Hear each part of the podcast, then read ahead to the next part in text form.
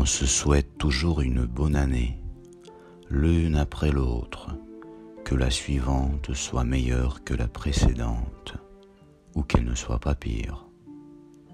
Mais qui sommes-nous en fait pour juger le temps qui nous est offert? On ne peut qu'en profiter, on n'en aura pas d'autre. Cette année, j'ai appris à ne plus penser à ce qui va ou ne va pas suivre. Je suis concentré plutôt sur le présent. Je me suis habitué à l'imprévisible. Je pense que c'est une très belle chose. Ne rien espérer, ne rien projeter, faire comme si tu n'avais plus de ce temps indéfini devant toi, donc par conséquence, faire seulement ce que tu as envie, suivre ton cœur, ton cœur, qui si tu l'écoutes bien, ne te trompe jamais, parce qu'il sait pourquoi tu es là, toujours là. Pas la peine de se poser ces questions inutiles. Tout est simple.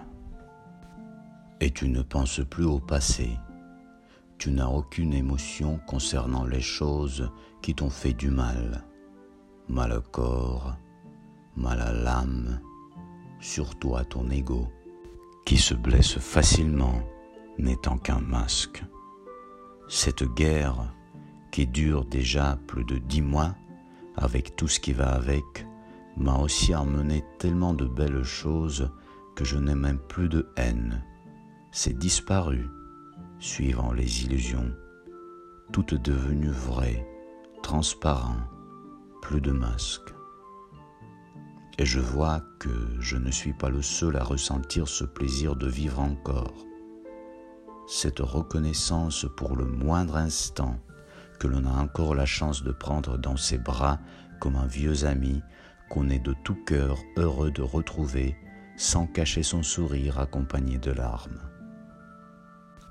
La sincérité, l'amour, la gratitude, c'est tout ce qui nous reste de vrai si on enlève l'inutile. Et tout compte fait, pas besoin de guerre pour l'enlever. Pas besoin de guerre pour suivre son cœur, pour bien l'écouter. Suivez-le, le mien vous le souhaite. N'attendez pas une guerre, pas besoin.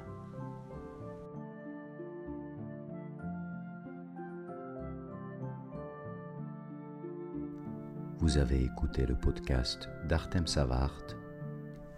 Retrouvez plus d'infos sur savart.blog.